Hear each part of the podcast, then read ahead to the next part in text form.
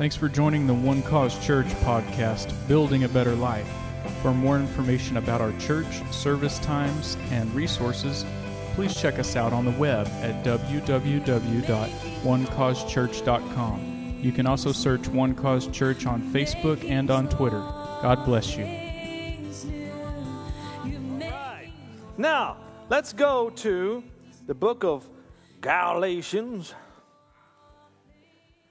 Uh, you can go to, now I do not have YouVersion no, uh, notes tonight. Let me just tell you how we're going to go into this. Um, I'm not going to give you any chips or salsa tonight or appetizer of any kind. We're going to put the steak on the plate now. All right? Can you guys take some, a big, one inch thick, now just name your favorite cut of steak. Name it. All right? And how you like it cooked rare, medium rare, well, medium well. Huh? But just imagine it just as big as the plate is that you got. All right? A little steam coming off, maybe some of that spicy Mexican butter melting on top of it. Come on. Man, I'm feeling revival stirring in this church tonight. Verse 1 Paul, an apostle, not from men, nor through man, but through Jesus Christ and God the Father who raised him from the dead. Ladies and gentlemen, I'm going to have to say he has my attention right here. Paul is here to let you know exactly where he's coming from, exactly who he is, and why he is who he is. That no man has put a label on him and told him, This is your title. This is who you are. This is your function. It didn't come from man and it didn't happen through man. He says, I am an apostle because of God the Father and the Lord Jesus Christ. That's powerful. And all brethren who are with me to the churches of Galatia. Now, this is this man tells us exactly who he is. Now, I'm going to have to say, it reminds me of the time I was sitting at Christ for the Nations as a student 20 plus years ago. And there was a book when I was a kid in our house, and I don't know how many years before uh, my childhood that that book had been written but it was a book, and some of you might know this book. It was called Tortured for Christ, a story about a man named Richard Wurmbrand who was in, behind the Iron Curtain under communism and was beat mercilessly and tortured for preaching the gospel of Christ. And they so tortured him and beat him for years. He finally got his freedom, though. It was amazing that he survived. The, the, anytime that you can look at that book, find that book, Tortured for Christ, and read, it's an astounding story. And I was a student at Christ for the Nations when they said that Richard Wurmbrand was a special speaker. I didn't even know the guy was still alive at this point. And he walks out on the stage. Well, I say he walked. He had two people supporting him because they had so tortured his feet. It was a miracle that he was walking. And he slowly, slowly made his way to the pulpit. And I'm sitting back there thinking, I cannot believe who is in this room right now. And he walked to the pulpit, and his little old shaky hands grabbed a hold of each side. And he looked out and he said, My children. And he said, I call you that because I feel like I've earned the right to. And from that moment forward, it was like it is right here, right now. We were captivated by the person who had laid his life down for that gospel, who was willing to do anything, whose body bore the marks of one who had been beaten and tortured for Christ. Paul is this man. And what he has to say first is grace. grace to you. Man, oh man, how comforting is that to have this kind of presence in the room and hear grace. I mean, if Paul's in the room, I'm thinking, if he rebukes me, I'm taking it. I'm ready. Anything this guy has to say, hey, you need to, you need to rake me over the coals, bro. I'm ready. I'm open right now. But the first thing he says is grace. This is powerful. Grace is why he is who he is. Grace to you and peace from God the Father and our Lord. Can you just feel the warmth of those words? And peace from God our Father and the Lord Jesus Christ, who gave himself for our sins, that he might deliver us from this present evil age. Now, there were two things accomplished there. He delivered us from our sins, but he also delivered us from this present evil age. That is the world and its influence. You've been delivered from the power of that. Hallelujah. According to the will of our God and Father, to whom be glory forever and ever. Amen. I just love the way he introduces this book. And, ladies and gentlemen, this is the oldest written book in the New Testament, written before Matthew, Mark, Luke, and John. Around 50 BC. Paul didn't have these other gospels to look at, their manuscripts to look at before he wrote Galatians. He wasn't leaning on Peter, James, and John and these other disciples' knowledge to, get, to help him understand who Christ was. No, he said, I didn't get it through any man. No man taught me this. I got this from Jesus Christ himself. Isn't this powerful? Now, verse 6. Now, as soon as he began this epistle to the Galatians, he immediately now expresses concern, marveling that they're turning so soon from that grace. I marvel that you're turning away so soon from him who called you in the grace of Christ to a what? Different gospel. Which is not another, but there are some who trouble you and want to pervert the gospel of Christ. He is here about to set some things in order.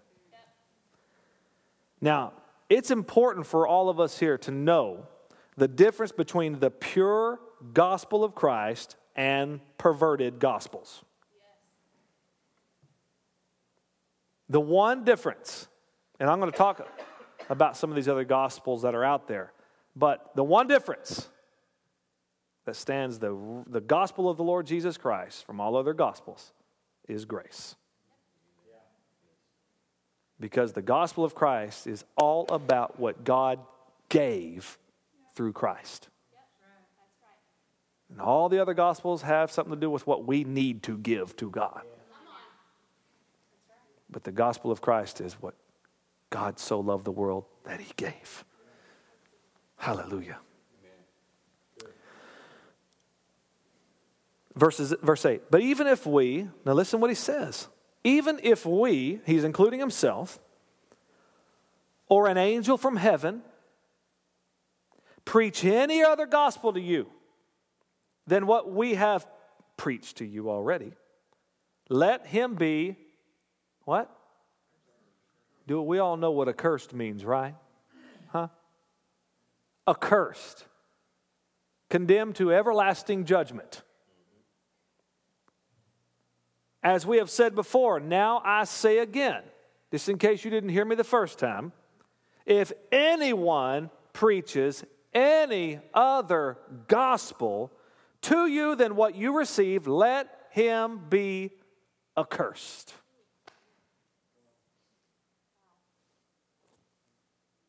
If I come back and I tell you something different, may I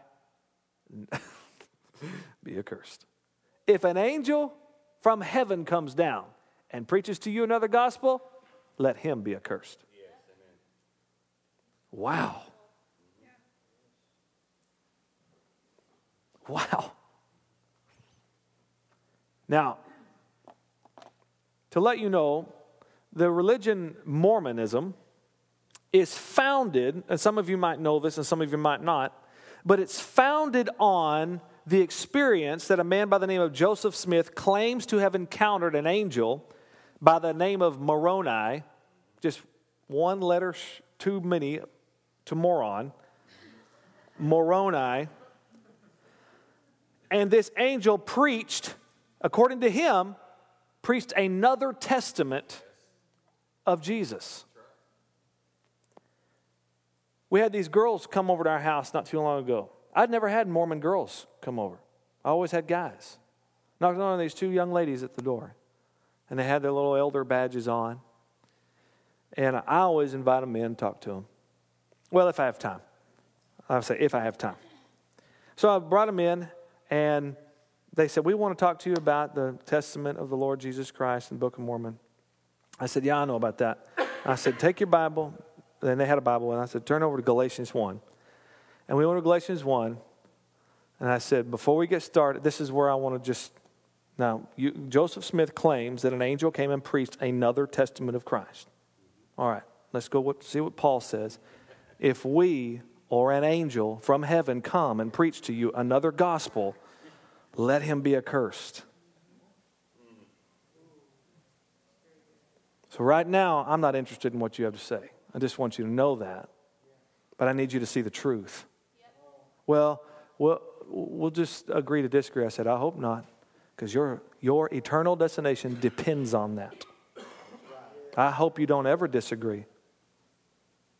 The real gospel is Christ died for your sins, He was buried, and He rose again the third day according to the scriptures, and whoever believes on Him will not perish but have everlasting life. Period. That's all the righteousness you need. And as they were walking out, one whispered to the other, He's very strong in his faith. Amen. Just, I learned. Simplify everything. Just go right there to that verse. Just please answer this for me before we go any further. How do you reconcile this? So, tonight, are you taking notes? All right, thank you back there. Where, where, who said that? We're going to identify. I want to take our time through this glorious book. All right? We're just going to take our time. I don't, I don't have any time limit on this. And I mean, don't, I'm not referring to tonight. So don't freak out. I'm talking about over the next few weeks. I don't have any time limits on, on this because Galatians is so rich, it's so wonderful, and uh, I want us to really dig in this thing, all right? Now, tonight I want to talk to you because it's important that we all remember the pure gospel of Christ. And so I'm going to talk to you about, we're going to look probably three or four different types or other gospels that you hear that are not the real gospel. Number one, you might write this down the gospel of faith plus the law. All right? This is the first perverted gospel we're going to look at. Can you handle this? Yes. Now, this, this, this perversion explained is something like this. This gospel was the problem that Paul faced in his day. This is the one he's really talking about right here. Some Jewish Christians demanded that the Gentiles had to be circumcised and keep the law of Moses as well as obey the gospel of Christ. All right? So they, they, had, they wanted to attach the law of Moses right to this conversion experience. All right? Um, matter of fact, turn over to Acts chapter 15 for a moment, and um, we're going to see the first council in Jerusalem where this dispute took place. All right? Some things, questions were answered, things were solved right here in Acts chapter 15. We're going to look at um, a few scriptures tonight, but I, I won't keep you terribly long, all right? But we do need to dig for a little bit, all right? Everybody got the shovels? All right. Acts 15, 1. And certain men came down from Judea and taught the brethren, unless you are circumcised according to the custom of Moses, you cannot be saved.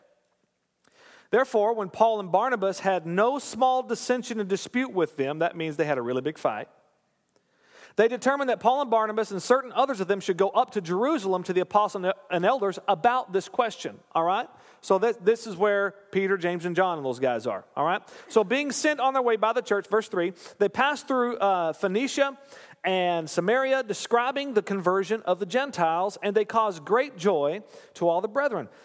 And when they had come to Jerusalem, they were received by the church and the apostles and the elders.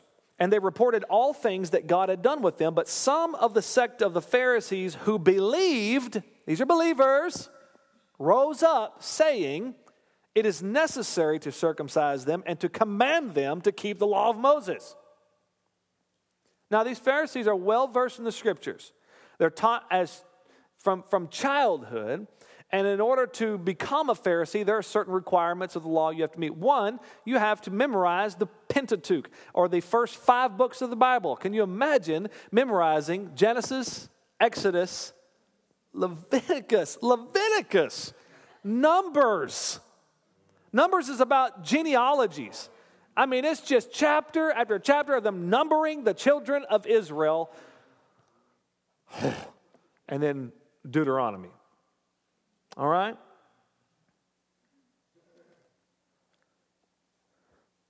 Now, go over to Galatians 2. We're going to kind of bounce around Galatians all through this, okay? So they saw, these guys are believers, right? It says that these are Pharisees who believe, but they said they've got to be circumcised and they've got to keep the law of Moses, all right? Galatians 2, verse 1 says, Then after 14 years, Paul's talking, I went up again to Jerusalem with Barnabas and also took Titus with me. And I went up by revelation and communicated to them that gospel which I preach among the Gentiles, but privately to those who were of reputation, lest by any means I might run or had run in vain. Yet not even Titus, who was with me, being a Greek, was compelled to be circumcised, right? So Paul has this guy in his entourage who's not living like a Jew. And this occurred because of false brethren secretly brought in who came in by stealth to spy out our liberty, which we have in Christ Jesus, that they might bring us where? Into bondage. So they had these guys that are supposedly with Paul and them, but they've come to find out they're, they're actually spies for these religious leaders. All right? It's evil. To whom we did not yield submission, even for an hour. I love that that the truth of the gospel might continue with you. So, faith attached to the law of Moses, the truth of the gospel of Christ. Two different things. Okay? Do you see that? Now, this, this perversion, Want, now we're gonna, I want to refute that because uh, it's still in the earth today. It's still in the earth today. There's a church here in town that still does that. Gentile people doing living like Jews and saying that you absolutely have to do this. All right? This perver- now we want to refute this at the council. Go back to Acts 15. All right? Acts chapter 15 and verse 22. Uh, after all of this dissension had taken place, they had this, they had this big fight all right? But Paul and Barnabas had stood up and they testified about the amazing works of God that were happening in the Gentiles, apart from them keeping the law. So Pastor James gets his pen and paper out and they write a letter. And they're going to give this letter to Paul and Barnabas to go take to these churches that have, are full of Gentiles, according to them, pagans, heathen, all right? They wrote this letter by them uh, 1522, they wrote this letter by them, the apostles, the elders, and brethren, to the brethren who were of the Gentiles in Antioch, Syria, and Cilicia, greetings. Since we have heard that some who went out from us have troubled you with words, unsettling your souls, saying you must be circumcised and keep the law, to whom we gave no such commandment. It seemed good to us, being assembled with one accord, to send chosen men to you with our beloved Barnabas and Paul, men who have risked their lives for the name of our Lord Jesus Christ. We have therefore sent Judas and Silas, who will also report the same things by word of mouth. For it is necessary that you abstain from things offered to idols, from blood, from things strangled, from sexual immorality. If you keep yourselves from these, you'll do well. Farewell. These are the rules. That's a lot better. And Paul, even later on, uh, talked about just a couple of those things actually, actually being the rules. Isn't that interesting? When they realized the grace of God was greater than any works that man could do, then they, then they decided to comfort these Gentiles who had been so tormented by these people saying, You're, you're not really saved. If you don't live like us, you're not really saved. Isn't that good? And in Galatians 5, jump over there for a moment. I told you I was going to give you some scripture tonight. We're eating the meat tonight. Galatians 5, verse 1. Stand fast, therefore, in the liberty by which Christ has made us free. Hallelujah. Paul said this is a place that you are going to have to stand fast in because there's pressure coming. There's another message coming that's going to try to get you off track. He says, Stand fast in the liberty by which Christ made you free. You couldn't make yourself free, Christ made you free. Amen? I love this. He said, and don't be entangled again with the yoke of bondage. He's talking about this law. Indeed, I, Paul, say to you that if you become circumcised, Christ will profit you nothing. If you think your righteousness is, is in the works of the law, all of a sudden, this message of Christ means nothing to you. It takes no effect in your life. And I testify again to every man who becomes circumcised that he is a debtor to keep the whole law. He said, by the way, if you're going to start keeping the law, you got to do all of it. That's the burden of the law. You, have, you do one part, you do every bit of it. You cross every T, you dot every I.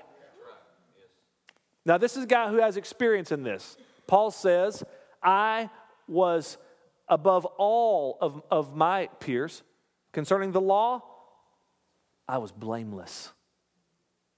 Who in their right mind can say concerning the law, I'm blameless? I mean, I get to a, thou shalt not bear false witness. No, I'm out. Thou shalt not steal. Ah, I'm out. All right? Paul says, I'm blameless concerning the law. All right? He says, by the way, if you're gonna if you're gonna do it, you gotta do all of it. Okay, that's so good. You have become estranged from Christ, you who be justified by law. You have fallen where? From grace. That means grace is a high place. Higher than that law higher than that law. For we, through the Spirit, eagerly wait for the hope of righteousness. How? By faith. For in Christ Jesus, neither circumcision nor uncircumcision avails anything but faith working through love. Don't you love the Bible? Just sit and read it a while. It just, oh, it's beautiful. So, that first perverse gospel faith plus the works of the law. The second one we're going to look at the gospel of works without faith. Now, let me explain this one. This gospel developed later in the course of church history. It exalted the efficiency, I'll say, of certain ordinances to exclude faith. Thus, some believe that you could baptize others without the need of faith such as infant baptism or infidel baptism. And a lot infidel baptism was done at the edge of the sword. You get baptized, this is your last chance. You do it now. Right? No faith involved, just the work. But faith is essential, according to the Word of God, to pleasing God. Hebrews 11 6 says, What? But without faith, it is impossible to please him.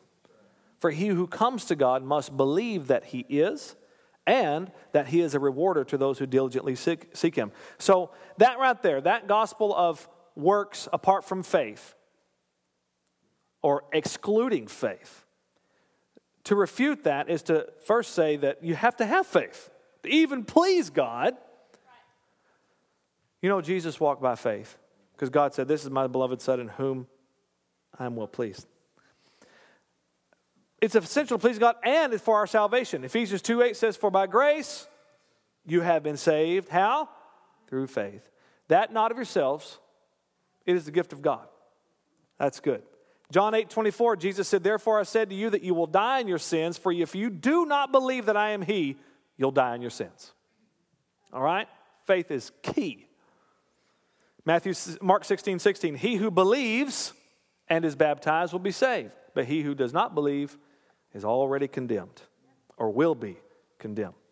Faith in Christ, because some believe that, that, that, that baptism is the key, but faith in Christ is always the prerequisite to baptism. You can't just baptize somebody, okay, you're done. Right? I mean, people baptize the dead. Paul even addressed that. People baptize the dead, hoping somehow that gives them a chance. Without faith, it's impossible. Amen. He who believes and is baptized. So, faith in Christ, let me just say this to you tonight. I'm good, I'm, we're getting some, some doctrine here too. It's the prerequisite to baptism. Uh, Acts chapter 8 says, uh, this is the story of Philip. Verse 35, 835. Then Philip opened his mouth and beginning at this scripture, preached Jesus to him. He's, this is a eunuch he's talking to. Now, as they went down the road, they came to some water, and the eunuch said, See, here is water. What hinders me from being baptized? Then Philip said, If you believe with all your heart, you may. Then baptism is going to mean something, right? If you believe with all your heart, then you. And he answered and said, I believe that Jesus Christ is the Son of God. And at that moment, Philip baptized him, all right? Because that baptism won't do him any good apart from faith, all right? And then Acts chapter 10, I love this. Faith in Christ is also the prerequisite to the baptism of the Spirit. There's also a certain uh, Pentecostal sect that believes that the baptism of the Spirit is if you don't do that, then you do not, then you're not really saved. Some believe that you have to be water baptized. If you're not water baptized, then you're not saved. I don't believe that. And, if, and some believe if you don't speak in tongues, you're not really saved. Well, thief on the cross, he sure wipes all that out, doesn't he? Lord, remember me. All right, you're in. While Peter, Acts 10 44, Peter's at Cornelius' house, we know the story. This is the first Gentile convert in the scriptures. All right? So the, the, the, the, the gospel of the kingdom, the gospel, really the Jewish gospel, goes from Matthew all the way to Acts chapter 9. Our gospel starts in Acts chapter 10. All right? When Cornelius is saved. While Peter was still saying these things, the Holy Spirit fell on all those who heard the word. The believers from among the circumcised who had come with Peter were amazed because the gift of the Holy Spirit was poured out on the Gentiles, for they were hearing them speaking in tongues and extolling God. Then Peter declared, Can anyone withhold water for baptizing these people who receive the Holy Spirit just as we have? And he commanded them to be baptized in the name of Jesus Christ. Then they asked him to remain for some days. So we see right there that, that Peter preached this gospel. Peter preached, it says, while he was still speaking these words. Now, this is extraordinary to me. The Holy Spirit fell on them, they spoke in tongues, but they had an experience before that. Can anybody know, anybody know what that experience is? It's called faith in God. They believed. Um, you know what? I didn't write, I don't know why I didn't do, do go through that scripture. All right, one more time, go to Acts 15. Hang on with me now. Keep on eating that steak. hmm Acts chapter 15, and I believe Peter's telling them the story uh, verse 8, he's telling them about being, being at Cornelius' house. So God, who knows the heart, acknowledged them, that is Cornelius and all his family, by giving them the Holy Spirit just as he did to us, and made no distinction between us and them, purifying their hearts by faith. So the moment Peter in Acts chapter 10 and verse 43 said, Whoever believes on his name will receive remission of sins, the very next verse it says, As Peter was still speaking these words. What words? Whoever believes on his name will receive remission of sins. All of their hearts in that house just rose up in faith and said, I believe that. And that's all it was. They didn't even say anything. Their heart just turned to God right there, and God said, Good enough for me. Here's the Holy Ghost. For with the heart, man believes unto righteousness, and with the mouth, confession is made unto salvation. They didn't even get to the confession. So we really see it's a matter of the heart. It's the heart believing. I love that. So then who who has the right? What man is there that can ever say whether a person is a Christian or not? Come on. Yep. Who, who has the right to do that? Yes. Amen. We don't we can't see that heart. Can't see that heart. Don't do that to people. Amen. You put yourself in God's place there. You're not God. Amen. You be who you are, That's right. right? What do we do? We give them the gospel. Yes. Yep. God's got the heart. You got the message. Yes. All right? Are you all right? Amen. Okay, now let's continue. Uh, can you take a little bit more? All right. Number three, we talked about the gospel, um, the perverted gospels here. One being faith plus the law of Moses, the other one was works apart from faith. Now we're going to just look at the, uh, or I'm sorry, uh, yeah, works without faith. And now the gospel of good works. It's a little different. Because many have the idea that as long as you're basically a good person, that you'll be okay. If you just try to do your best. Oprah's helped all of us out so much in that area. If you're, if you're just sincere about whatever you believe, that's really what matters. No. Because how many of you know that you can be sincere and still be sincerely wrong? Huh? Ain't about your sincerity. It's about that gospel. It doesn't become true the moment you believe it. It's already true whether you believe it or not. Just because you believe it doesn't make it truth. Jesus said, You shall know the truth, and the truth will make you free. Hallelujah. Have this idea that if you're basically a good person, I've had this conversation, probably many of you have too, thinking that somehow God's going to have this scale with all my good on one side and all my bad. And I think if I just do enough good, God's going to see that. And if that is true, if that is what you're hoping for, the message you will hear that, that day is you've been weighed in the balance and found wanting.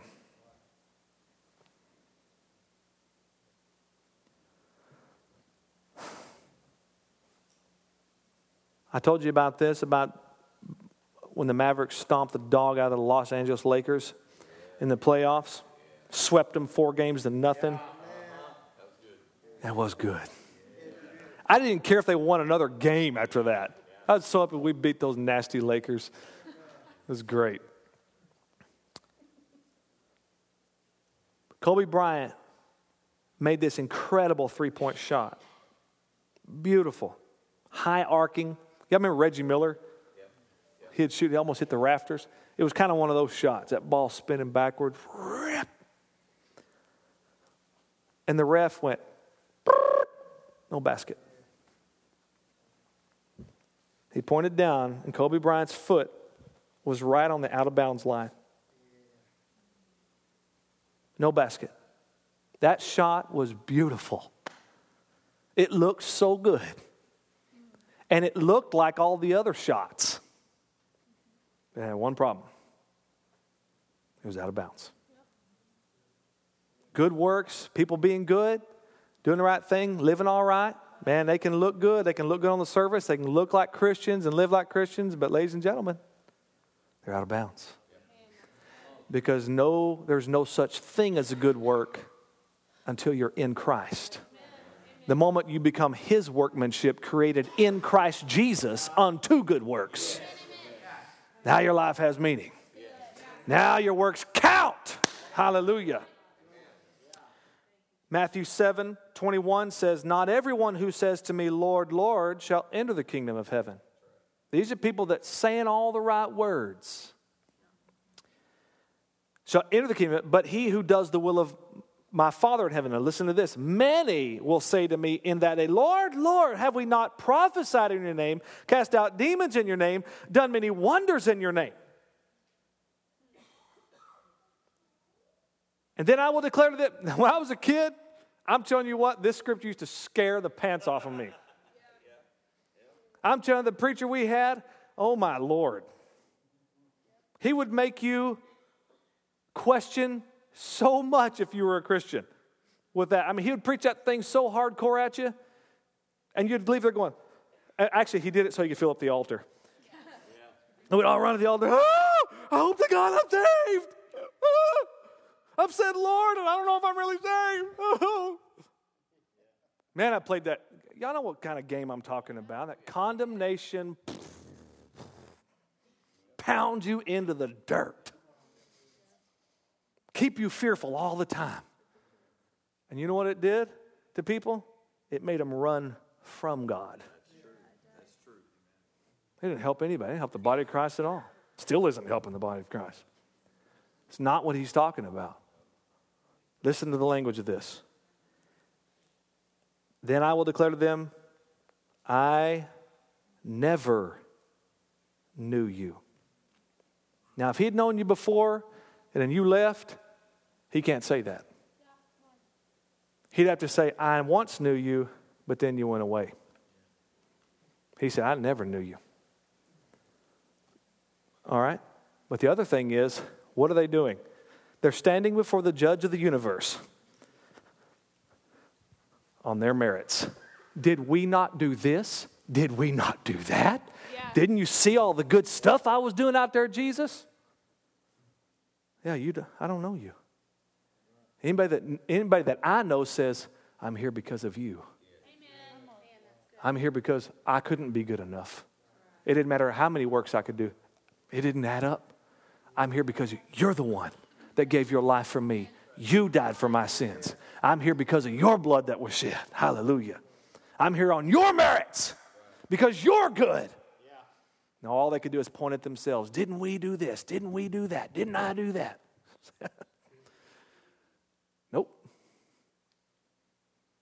Think about it.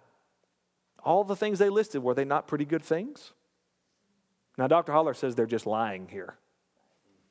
But let's just say, for instance, they, they, they actually have some good things to say. That don't mean you're a Christian. Mm-mm-mm. It's all Him or nothing. Amen. Does this comfort you tonight?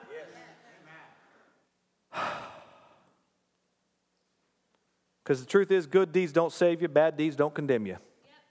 It is the condition of the man that is the problem or the solution. You're not righteous because you do righteous things.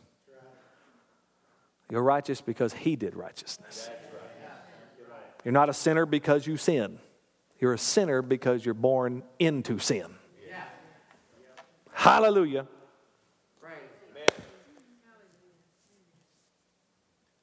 Now, let me finish with this. A good moral person, especially religious, is assumed to be saved. You've heard people say, he's real religious. Heather and I get accused of that from some of her family who, who don't really walk with the Lord. They just see us, they're like, they're very religious. And I always tell them, I hope to God I'm not. but that's, they don't know what that means, you know. But listen, good, moral people, even devout, are in need of salvation. And let's go back over to Acts 10 for a moment, and we'll see this. Cornelius was a good, devout man. There was a certain man in Caesarea, Caesarea, uh, 10.1, Acts 10.1, called Cornelius, a centurion of what was called the Italian regiment, a devout man and one who feared God with all his household. This is a good guy. Listen to this, and who gave alms generously to the people and prayed to God always. Wow. This guy sounds like better than most Christians. Right? This guy's a giver. He ain't offended by somebody. I never. Okay. Anyway, he's a giver, and and and he prays to God. What does it say? Always.